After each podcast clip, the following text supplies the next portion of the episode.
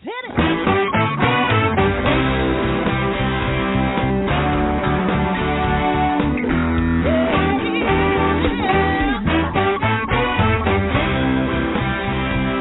hi everyone, and welcome to Alzheimer's Speaks Radio. I'm your host, Lori La Bey, and I'm so excited that you're joining us today. We are going to have a fascinating conversation as usual as we learn from people all around the world at all ages and stages of life. Stay tuned as we shift our dementia care from crisis to comfort. Here we go. What you think about,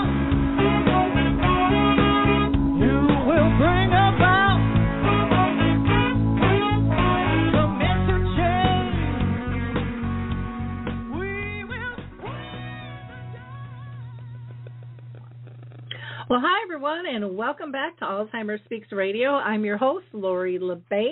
And if you liked our opening song, it's called Clarion Call by the Mark Arneson Band, and you can download that on any of your favorite music platforms.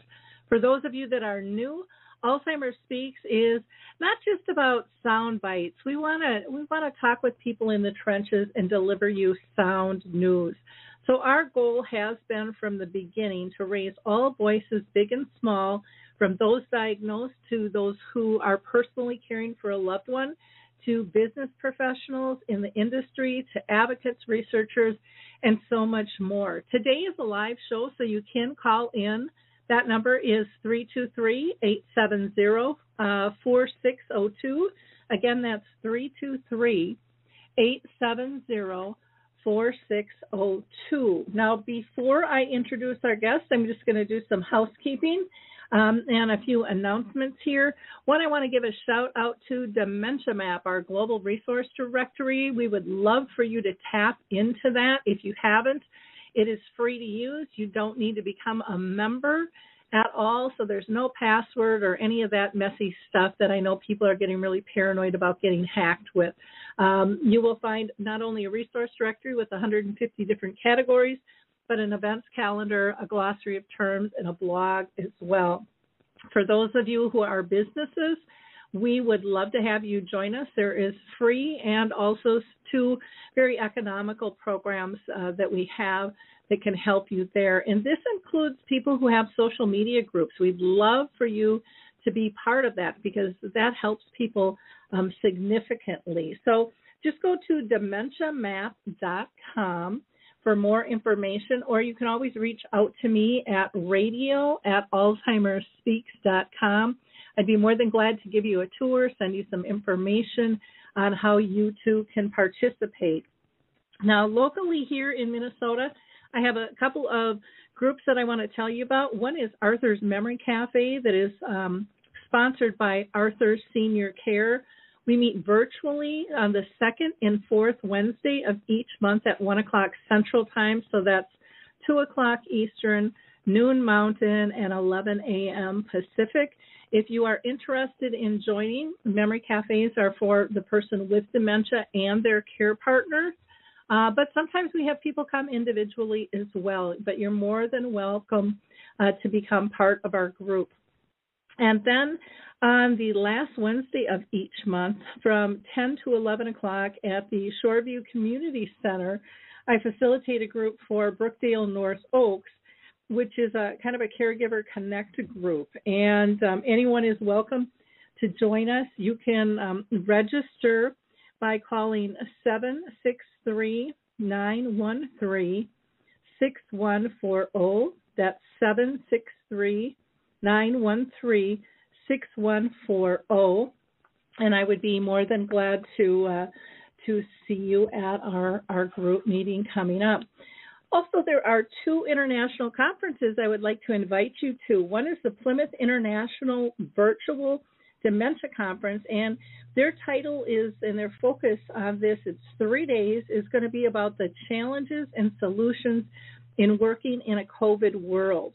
And so it'll be October 27th, November 3rd, and November 10th. And um, I'll personally be speaking on the 27th. We'd love to have you join us for any portion or all of the above. That conference is free. And then the um, charity uh, research um, called Brace for Dementia is having a dementia uh, a Together for Dementia conference on November 2nd. Um, that one there is a fee, but it is pretty minimal. I want to say it's ten or fifteen dollars, and they're going to have people from all around the world, just as the other one is.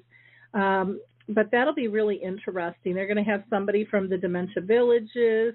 Um, they're going to have um, an author, an actress there who wrote "Remember Me: Discovering My Mother as She Lost Her Memory," and um, and the founder of the uh, Dominican uh, Dementia Foundation as well. So, and that's just to highlight a couple of of people um, on that. So, we are going to hear from the footbar walker. If you haven't uh, checked this out, this is if you have anybody who is in need of a walker, this is the one to recommend.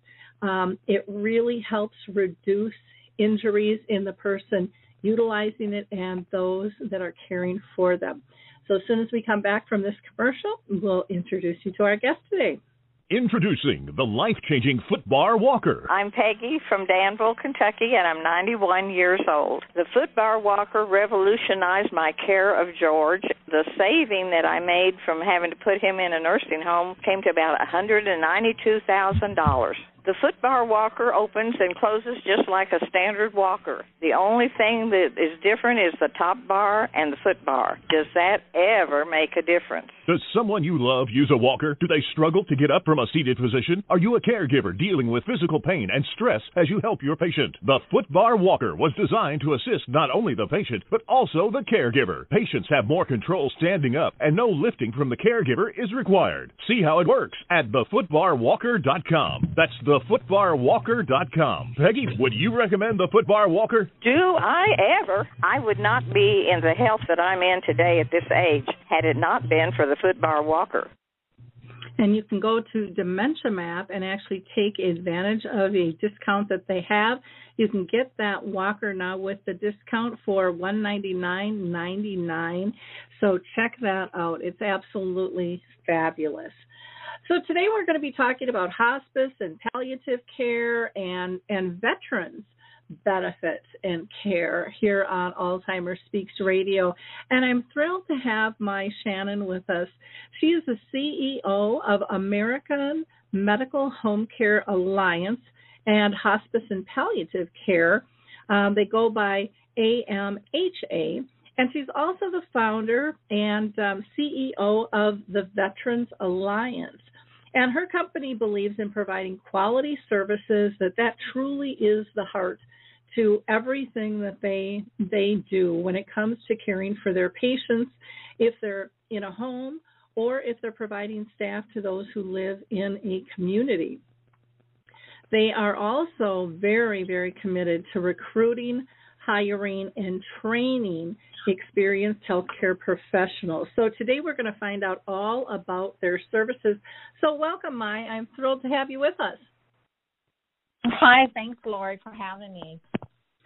Well, this is such an important topic. I, I really believe strongly that people need to get educated in end of life and benefits that cover and what this all means and when to be able to tap into it because I think so often people tap into some of these services way too late. But before I get into my whole line of questions, I always like to mm-hmm. ask each one of my guests if they have been personally touched by dementia in their own family or circle of friends.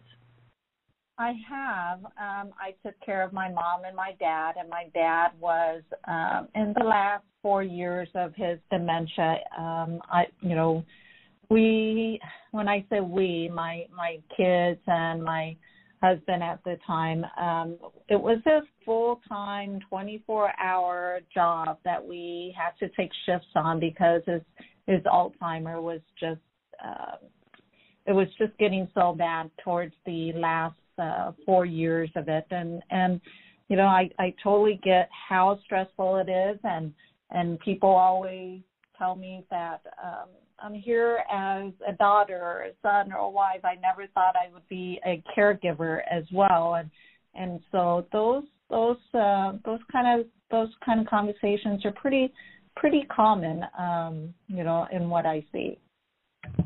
Okay, great. Thank you.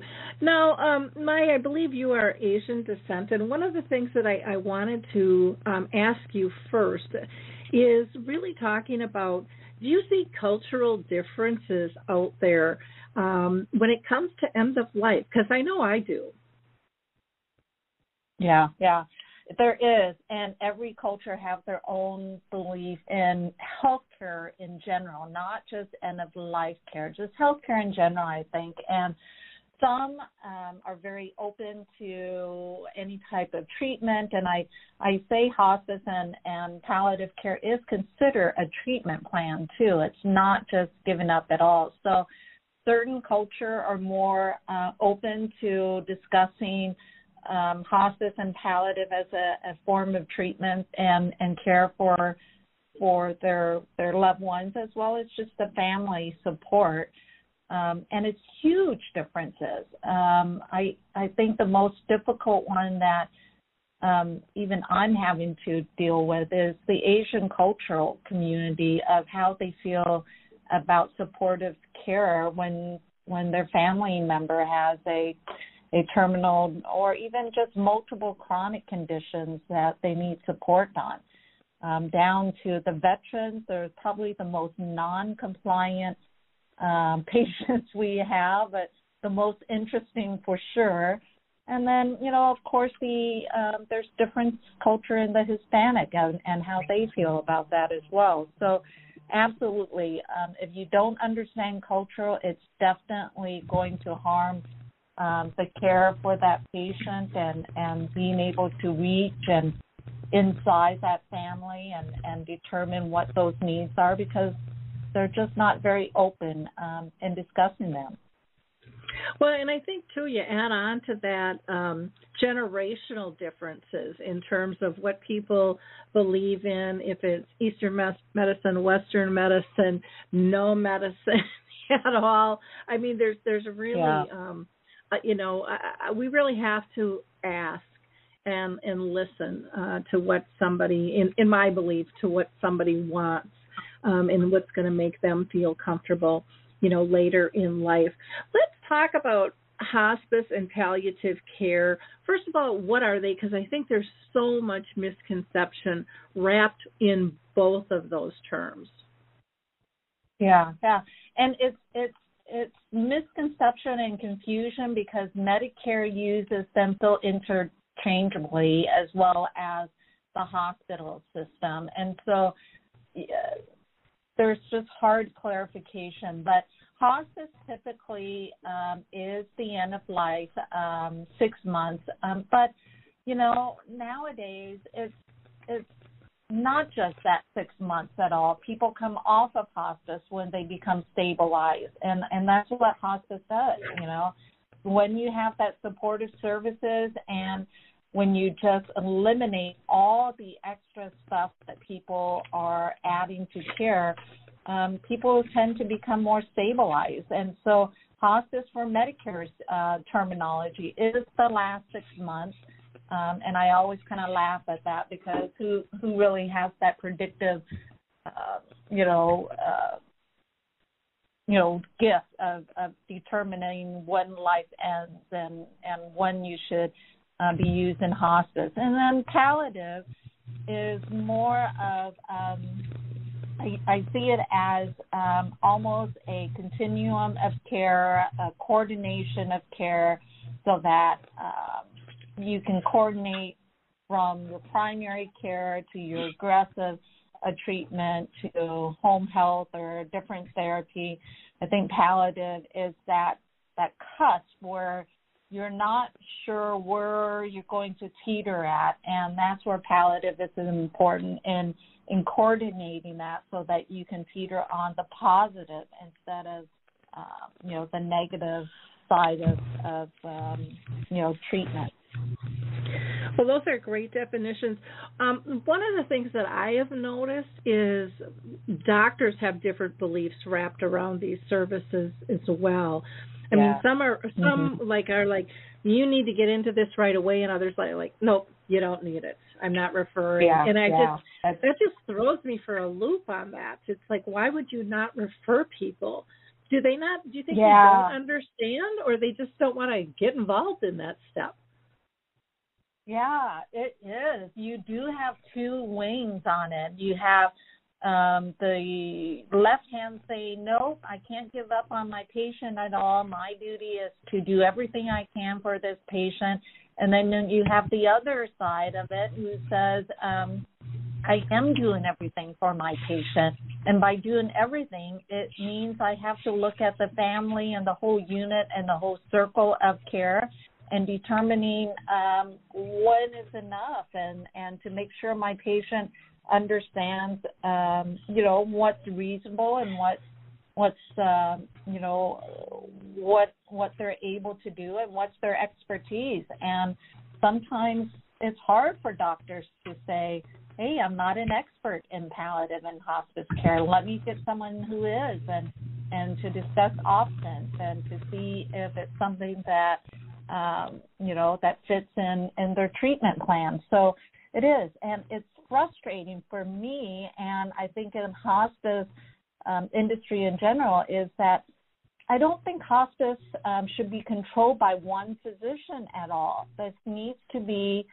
uh, a collaborative um, decision between the family, giving the family all the information and the patient, and then all the expert providers, so that um, everyone they can give all the information and and it's it's um, informed decisions that the patient is making instead of a a a biased opinion from a physician on how they feel about something. So it is very frustrating because um, you know patients and family um, deserve those benefits and they paid for it all their life, and then to wait until the last couple of days to benefit from it they say you don't really understand the benefit of hospice until you've been on hospice for at least 90 days and and see you know what it is that's so unique about um the care and that um you know it's gosh it's just so critical that um they don't come in in the last couple of days because then everyone's rushing around and no one sees the benefit of it at all no, I agree. You know, I, I to me it seems like, and I could be way off on this, but when they refer to a neurologist, they refer to a you know whatever it might be, a heart specialist. I, there's uh, it's a it's a different. They look at it differently. It's like, well, that's another. Per, uh, this is how I perceive it. That they look at it that that's another professional in my industry on my same level and it's a special category so it's okay but when it comes to referring to uh, hospice and palliative care it to me sometimes i almost feel like they look at it like a downward move versus mm-hmm. a lateral yeah. specialty and i think that does such a injustice to people and their quality of life. And I, I wish there was almost a mandate um, that this is done. Um, that it, and that it should be talked about any time is you know when somebody has like a chronic illness, I think there should be a door open sometime about hospice and palliative care almost in the beginning, so it's not so scary when they have to tap them in tap into it because there's just so many people that don't understand it. And you had mentioned where, you know, some people go on hospice and then they they get kicked off because they've been proved. That happened with my own mother, and she yeah. ended up living another, I want to say, three and a half years. Um, mm-hmm. because of yeah. the, the specialty services that she got, she it was almost like her soul reengaged, and um, mm-hmm. you know mm-hmm. th- those extra uh, reaches and touches with her pulled her back in and um mm-hmm. you know and then the next time she went on it, it didn't last very long at all you know it was it was yeah. her time to go but you had also mentioned the support for the family and that's mm-hmm. incredible yeah. and i think families don't understand how comforting that can be my neighbor just uh went on hospice and I remember her, you know, his wife was um she was just exhausted. You know, she was running to the hospital back and mm-hmm. forth. They'd send him home, he'd be back and it was just it was so draining and you could just hear the relief in her voice and she said, you know, they're so good. I talk with them every day, and they've told me, don't call 911, you call us. And just, she said, they've drilled that into me, and she's like, I just know they're my point person. And, you know, I got Yeah. so tired of calling and being put on hold, or you're in the hospital and you're pushing the button and nobody comes, you know, with the staff shortages. All of that, it just, there was such a relaxation in the process. And granted, she doesn't want to see her husband pass, but it's much better for everyone to be calm in that moment instead of Yeah. instead of anxious. Yeah. You know, I think um that's the one thing I had the privilege of of I don't know if it's privilege, but it was nice that I had that difference. My mom passed in, in the hospital where um family weren't allowed to just um you know have the meals, have everything where it's it's a relaxing atmosphere that family can visit anytime and you can have those critical conversation at home. Um, but when you're in the hospital, it's hard to coordinate everyone um, with work schedule and being exhausted, and then you're having to deal with medical staff in and out of the room, and there's just you don't have that feeling of intimacy or privacy at all. And then I went through with my dad being on hospice, and it was just planned out. It was as if someone wrote a roadmap for us, and we always had someone directing us of here's what's going to come up next, and you are prepared because you know what's coming up next. So there isn't a fear. It's kind of like when I went, whenever I'm going to a dentist.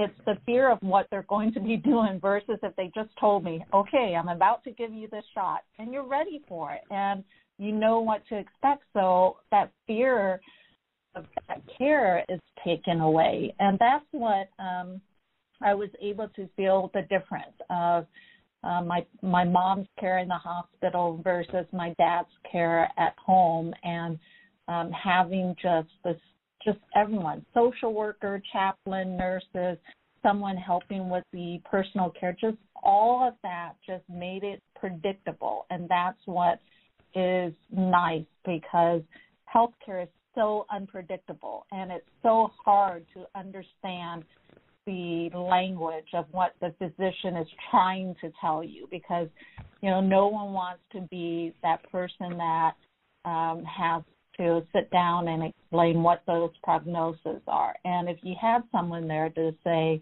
hey yeah that's the prognosis and this is what we're going to do to support it and this is what mom needs or dad needs it's it just makes it um it's almost like um i don't know when you're really good at um preparing for everything but then at the end you have no clue it just has that anxiety that is taken away from you.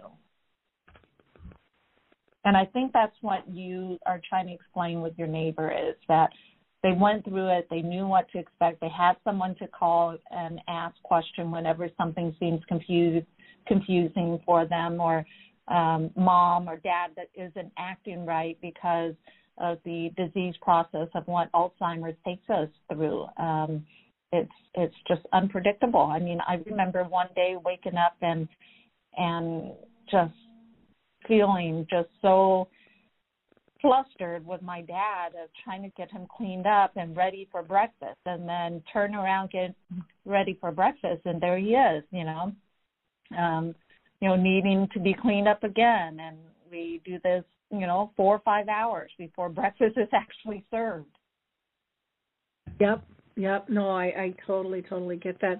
Well, let's talk a little bit about who should consider um, hospice and palliative care, and maybe even talk about the order because, I, again, we always talk about hospice and palliative care, but it really is palliative care and then hospice in my mind. But maybe I'm Mhm. wrong. If you can Mhm. clarify that, that would be wonderful.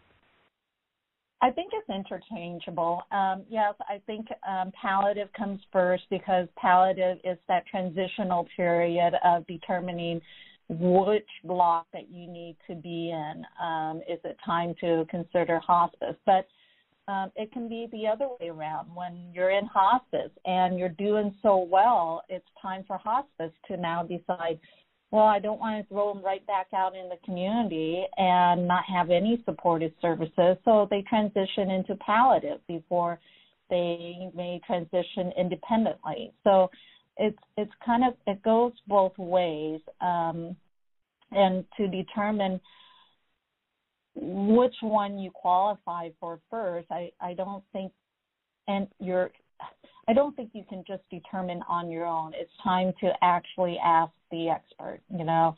Um, ask, call hospice, call palliative, and ask them to come out and take a look at dad, take a look at the medical history, and um, give them, you know, a an opportunity to talk to you about, you know, what's going on with the family, and then they can make those determination, and then talk.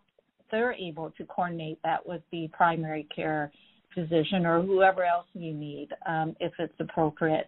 I think it's it's too hard to determine on your own, and I think same thing with physician. I don't think they should determine it on their own at all. That's not something they deal with on a daily basis, um, multiple multiple times a, a day. Mhm.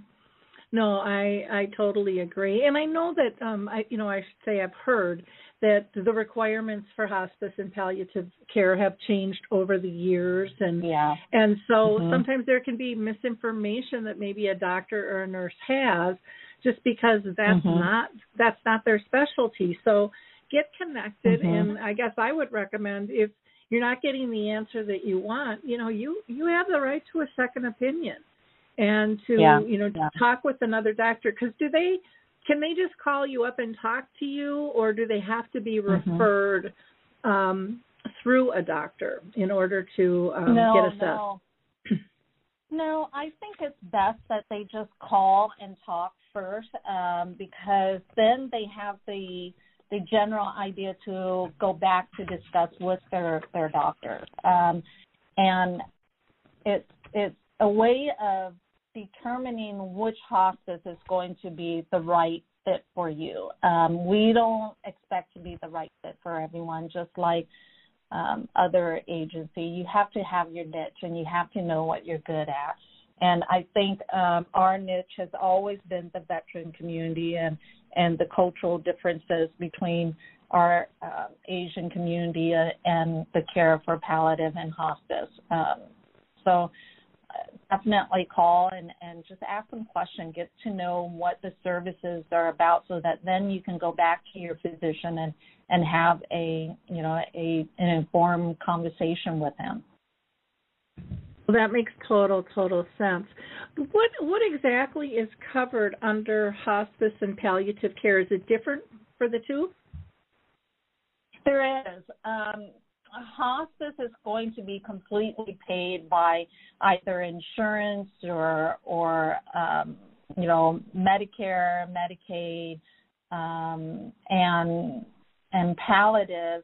It, it all depends. There's so many different programs, and and again, each hospice and palliative have their own different programs out there. But palliative typically are in conjunction with um, your physician, your primary care, and other uh, healthcare provider that is treating you for those chronic conditions. And palliative typically are only billed uh, with the primary care physician and the home health care um, agency, as well as um, other uh, other groups. Hospital may have their own palliative program.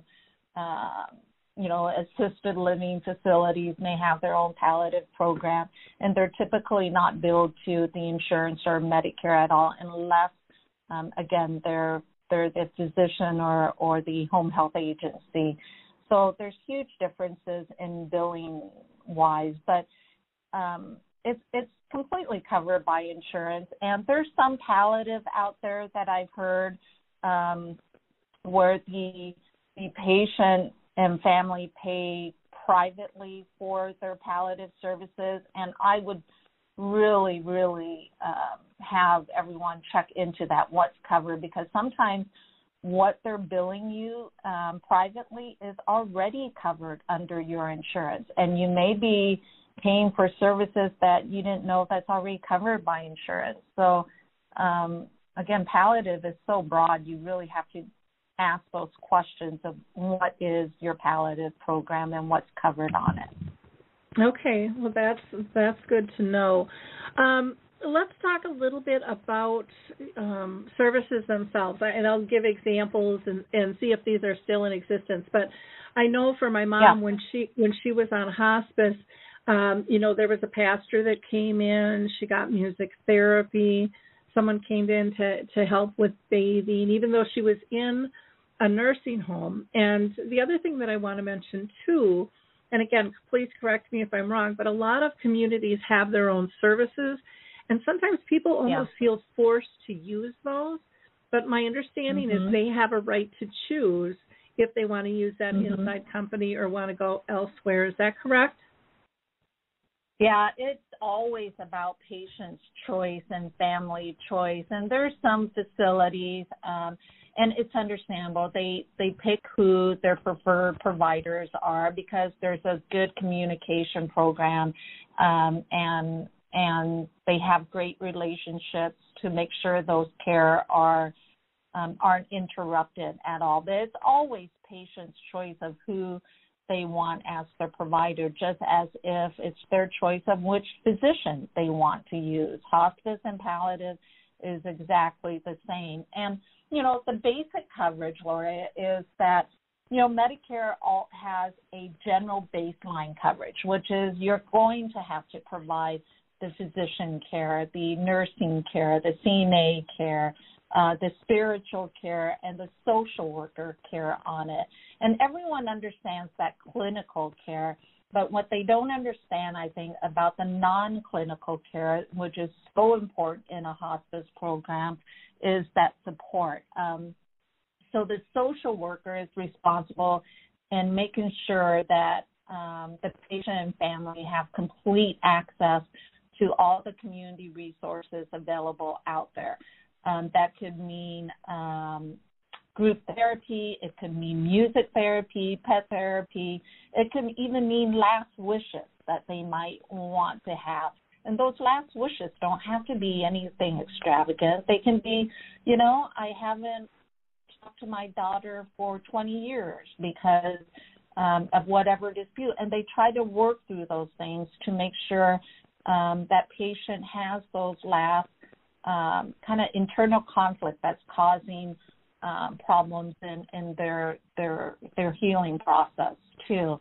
Um, the spiritual side of it, well, when you're sick and you're in an assisted living, which you know we never think about, but there's some people that still would like to have church services, and they're they're willing to come out and speak to them. They're um, if they're you know for the Asian community it's it's big in the Buddhist uh, monk and and temple and they're not able to go to temple. That's where our chaplain is able to coordinate to figure out what services that are needed at um, you know where you're at where you're not able to go out and get those services. They bring the services to the home. Um, so it's it's it's a every like i said every agency have what they're unique um, and what services are unique ours might be you know our veterans our nonprofit organization where we advocate for our veterans and we have close relationship with the va so that we know if someone's needing aid and attendant we know how to get that approved if they need to get enrolled with the va how do they do that without going through a bunch of red tape and what is needed to get enrollment and how do I get qualified? So I think we are kind of, um, you know, that expert in, in, in the veteran community and in our Asian community because of that. Okay, well, sounds good. Thank you for um, clarifying that. Let's talk about the difference between VA and Medicare hospice. I, I think a lot of people uh, didn't know there was a difference between those. I know, and and it just amazes me that they don't, especially social worker and case managers at facility. And I said, I tell them all the time when I when they're handing a referral, and I said, "Is this a veteran?" And it's no, you know, they don't know, and I and I'm always the one telling them, well, based on the birth date, they were drafted. They didn't have a choice of whether they are veterans or not. And so the differences it's just so huge and you know the main thing is Medicare changed the rules on hospice in 2013. I think it was October 2013 and they retroactively changed it where hospice can only provide be provided in that 6 months period of time and then there's face-to-face rules to see if you continue to be um, to qualify for hospice care. But there's almost a limit on that time period, even though Medicare says there's no limit. You can use hospice as long as you want. That's not really true either. You know, there's a time limitation that Medicare created in 2013. Before that, people were able to be on hospice for years as long as they had chronic condition that was considered not curable at all. Um, and um, they also had uh, they had to give up aggressive treatment. So, for an example, um, the most common one is um, let's say cancer. If you are on hospice for cancer, anything that's related to cancer, any treatment um, related to cancer, chemo, radiation, uh, you it wasn't covered.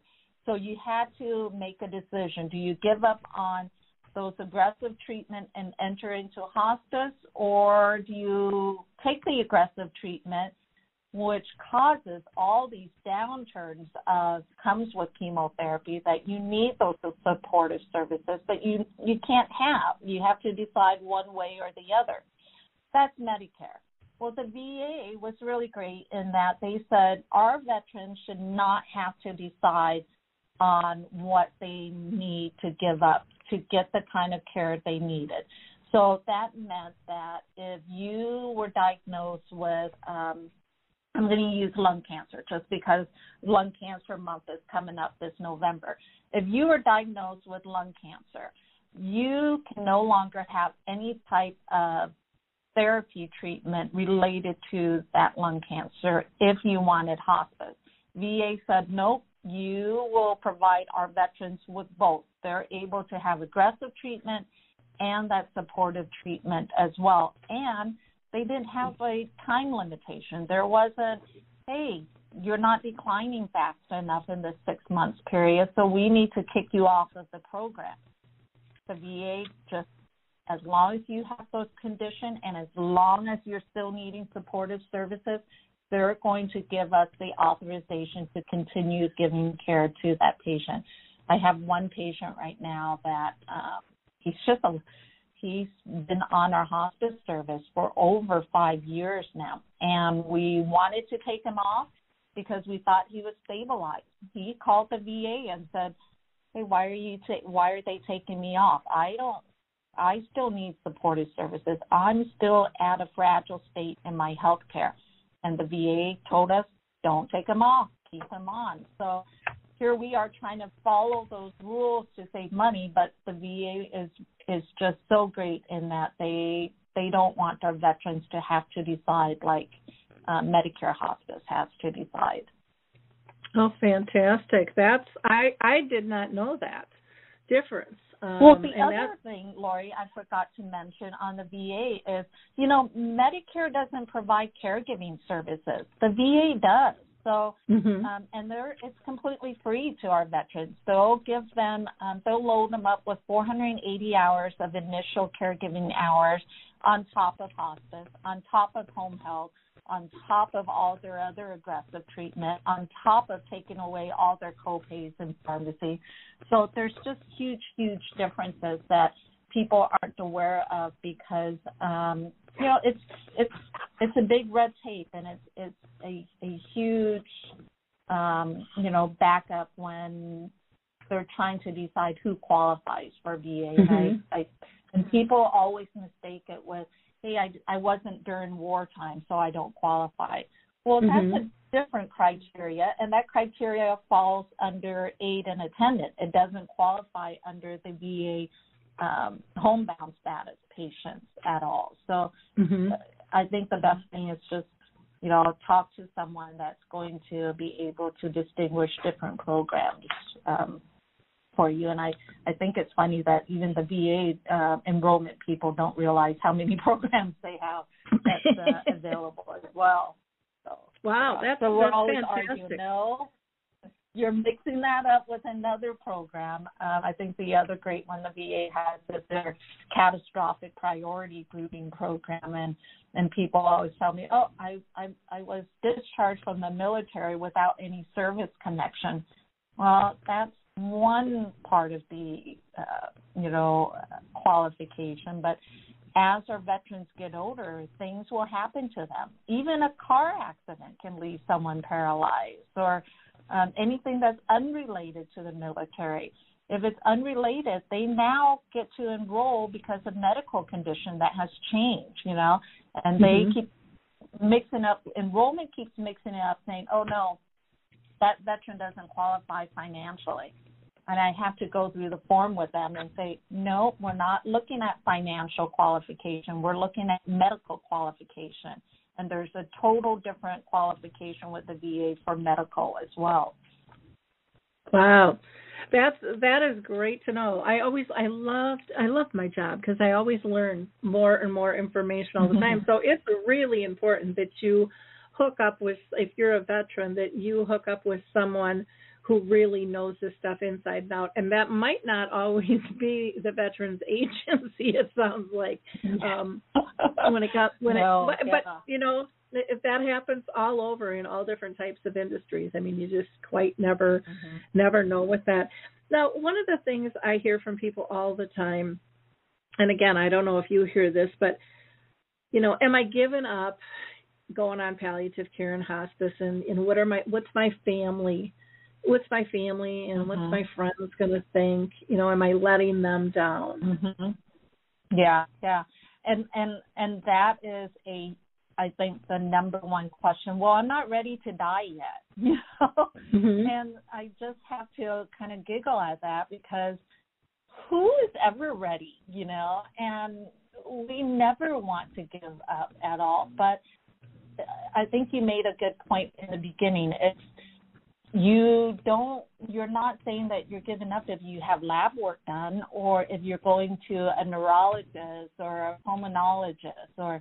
any specialty at all. So why would palliative and hospice be any different? You're looking at other alternative method. Um, if people are looking at holistic or um, they're looking at western medicine versus eastern medicine it's all looking if you can't get proper care if you don't educate yourself of what are available to me and am I able to qualify for those services? And I have people that want to get on palliative and hospice and we have to say no, you absolutely don't qualify versus people that really should be on and they're afraid to because they don't they think that as soon as I sign on hospice I'm going to die. I'm not ready to die yet. And it Mhm.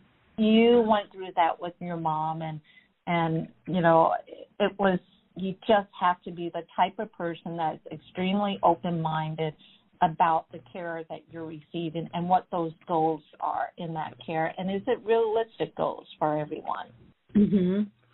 Well, and and is it is it meeting somebody's wishes? I mean, I've already talked to my daughter. You know, I'm I'm 62. I am healthy, but I have told her already. You know, if and I could change my mind, but my mindset right now Yeah. is if I get cancer, I don't know if I'm going to do a chemo and a radiation. I've seen too many people suffer and not have quality of life, and for me, quality of life is my number one thing. That that yeah you know that is what i want everyone to keep in mind when it comes to my hair and again i could Yeah. easily change my mind but right now i've just been preparing her for that. Just like um i'm talking about end of life wishes. I want to be cremated and she didn't want me cremated. She's like i don't want to burn you. And i'm like danielle for once in my life let me be small. Come on. You know i want to be cremated.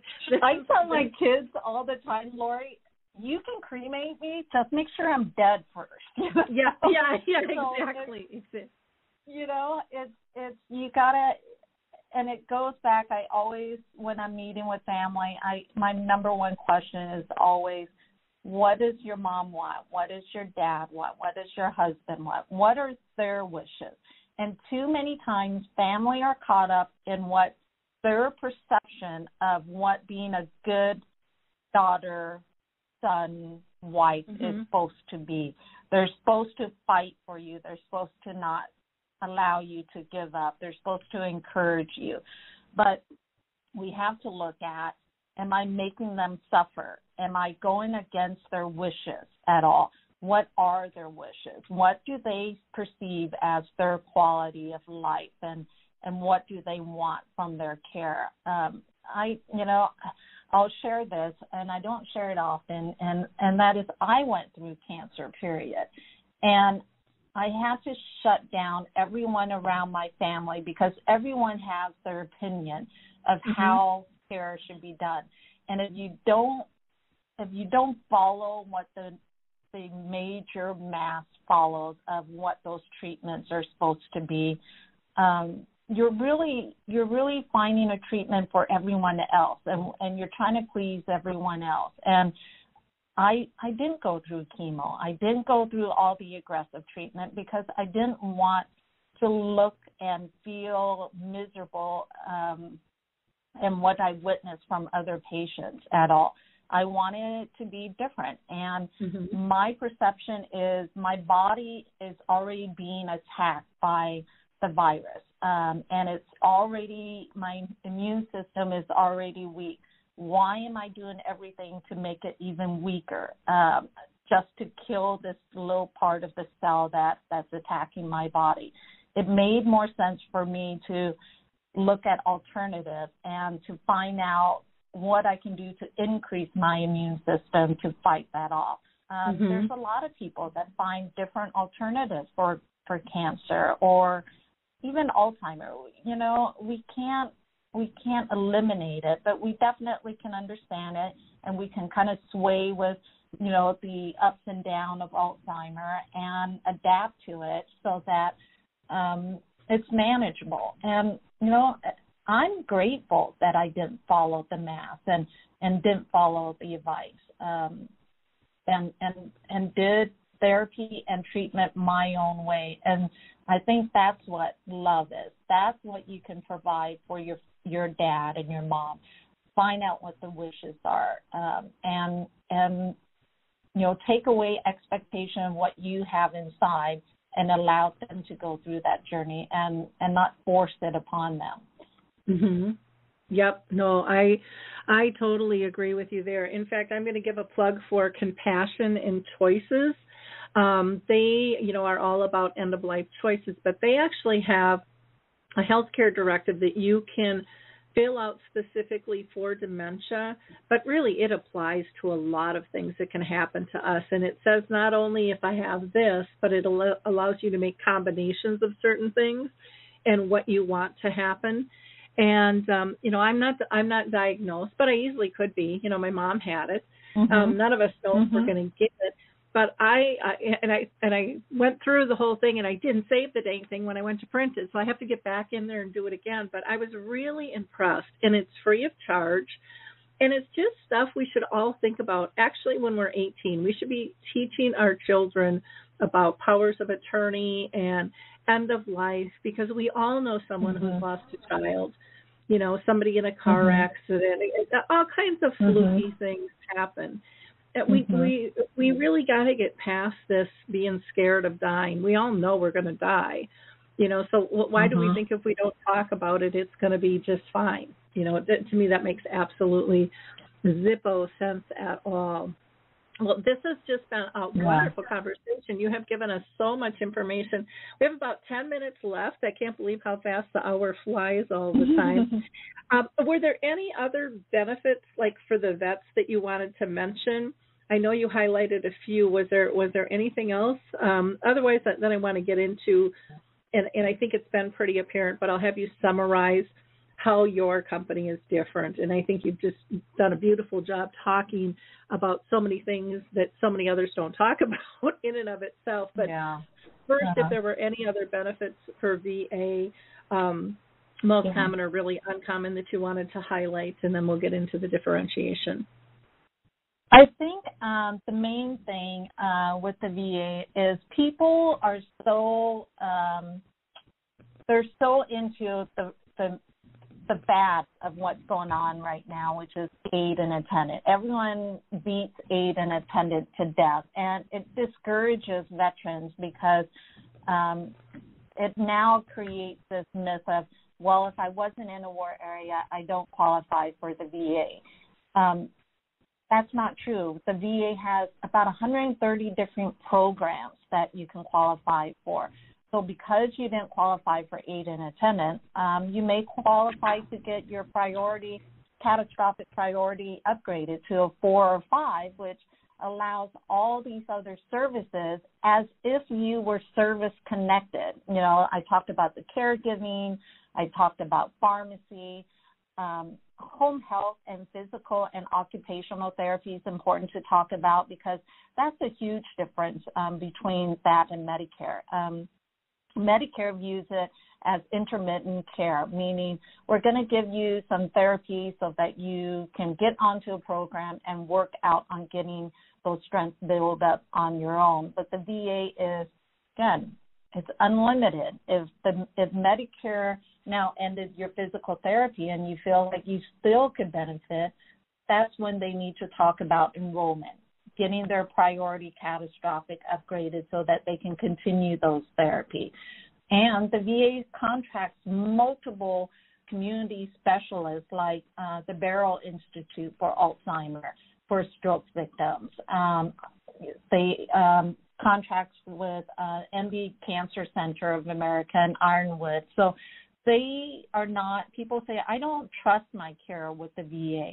Well, you don't have to. They have specialty community providers that you can choose from to provide those kind of care for you. Um, I think the biggest concept is um, it's a mess at the VA. I don't want to work with the VA. The VA doctors aren't as great as my docs. Um, you can continue with your doctors and you can continue with those specialty um, once enrolled. There's there's people contracted that you might be surprised. It's kind of like insurance, you know. Um, you'll be surprised of who's involved with the VA care. So I think that's uh, one of our biggest uh, niche there. Um, and I don't want to go away without talking about the Asian community and, and the language barrier, and just by the language barrier, how that causes such uh, disconnect in care and, and miscommunication of what services are offered. And um, you know, we have that that language of the the Vietnamese language. Um, we have the Spanish language for all of our Hispanic um, community as well, because um, you know that's I think language is the biggest barrier in, in receiving care. Oh, I would definitely agree with you there. And that's one of the things that I loved in, in terms of even your contact information. You have different phone numbers people can call, so they can reach out to you um, for veterans. Uh, they can reach out to, it looks like Tam for Vietnamese, and then you've got Mike and mm-hmm. Rebecca um, on your team as well, and all those phone numbers are listed. And um, they can also go to your website, um, which mm-hmm. is amhascottsdale.com. But you also are having, uh, you're expanding, if I'm not mistaken, too, into some other states. Yeah, yeah. So um, I used to then partner with a partner that we had. Uh, we were in five different states, and so once I separated, um, I created uh, my own expansion. So we're right now in Tucson and here in the Phoenix area. Um, I think by the hopefully by the beginning of the year we can begin operation in our Denver area. Um, Dallas is a little bit, you know. Out in the horizon a little bit. I think the first quarter of uh, 2022 um, will be up and, and going. Um, and the problem, um, Lori, isn't um, isn't the operation; it's staffing right now. Staffing is just making it difficult for everyone to make sure that we have a stable environment for our patient and our staff to work from. And until that becomes stabilized, um, we just don't want to even jeopardize anyone's care um, until that becomes stabilized with the, our government with the whole vaccine situation going on right now and and um, all of our healthcare uh, providers being mandated to uh, be vaccinated, and so it's it's causing a little bit of an uproar right now. Well, even in the communities, it is. Um, you know, I was talking with somebody the other day, and they said we're full, but we're not. You know, we we're under capacity, but we can't take mm-hmm. any more people. So right now, for the staff we have, we're full and mm-hmm. and companies yeah. are being very cautious because of course they they don't want to be liable for not being mm-hmm. staffed properly so i totally mm-hmm. totally um understand that and appreciate that and you know hopefully um that will change you know in the future yeah. here one of the things um and again we only have a few minutes left but i'll just mention this one of the things i would really like to see is is staffing, um, people targeting people who work care partners because a lot of them out there are interested. They feel like they've developed a skill and want to be able to help, um, but they don't know where to go. They don't know what to do, and they're kind of lost after their loved one passes and stuff. And and there are some that want to just hit the road and run and never go back, you know, on that journey at all. but others really get how much help families need and are really, really interested in stepping in and stepping up, um, you know, mm-hmm. to help solve that problem and stuff too. Any last words of wisdom? We've got about th- uh, three minutes left, but uh, thank you so much. This has just been a wonderful conversation, Mai. Thank you, Lori. Um, last words of wisdom. Hmm. I don't know if I have too much wisdom at all to to give you a last word of wisdom, but um, you know, I, I I'm just grateful that I'm able to share some of um, you know the misconception um, of our our care, and and hopefully it'll it'll open some conversation up um, with your listeners, and and at least um, for them to do some discussion with their family of of, of what they're needing and and uh, getting that help. Mm-hmm. Wonderful. Well, um, you know, it's too bad we didn't have some callers, but they might have been just sitting at home taking notes too, with all the great information that you were given, uh, giving us. But I, I know a lot of people listen after the fact too. And again, um, what would be the best phone number for them to call? We have it listed on the radio page. We've got it on the blog and all of that. But is there is there one number that is best for people to call? Yeah, it's our four eight zero three five nine three nine nine eight number. That's a 24 hour line. So, um, you know, they can call anytime. And there's always what's unique, I think, about us is that we always have a nurse, a physician, as well as an admin team that um, is on call. We're not having some answering service that's just going to route your calls. Okay. Can you give that number one more time? Because that's a number I don't have. Um, and I will add oh. that on to everything. It's 480 359 3998. 3998. Wonderful.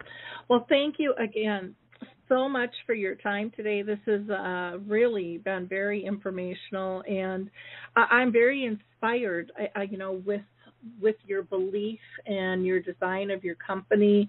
Um, you you're really doing a, a, something very different from many many other companies out there, and uh, I, I, truly do appreciate uh, you looking at how you serve and the depths that you that you go about. So again, thank you so much. People can again call 480 359 3998. And of course, for Alzheimer's Speaks, um, visit our main page. That is alzheimersspeaks.com. And if you want to email me, just shoot me an email at radio at alzheimersspeaks.com. We'll talk with you Thursday. Thanks so much, everybody. Have a blessed week. Bye bye.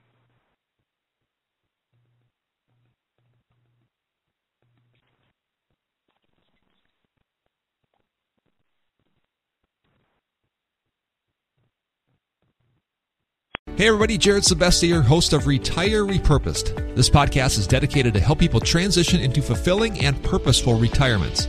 Retirement is a big life change. In fact, the two most dangerous years of a person's life are the year they were born and the year they retire.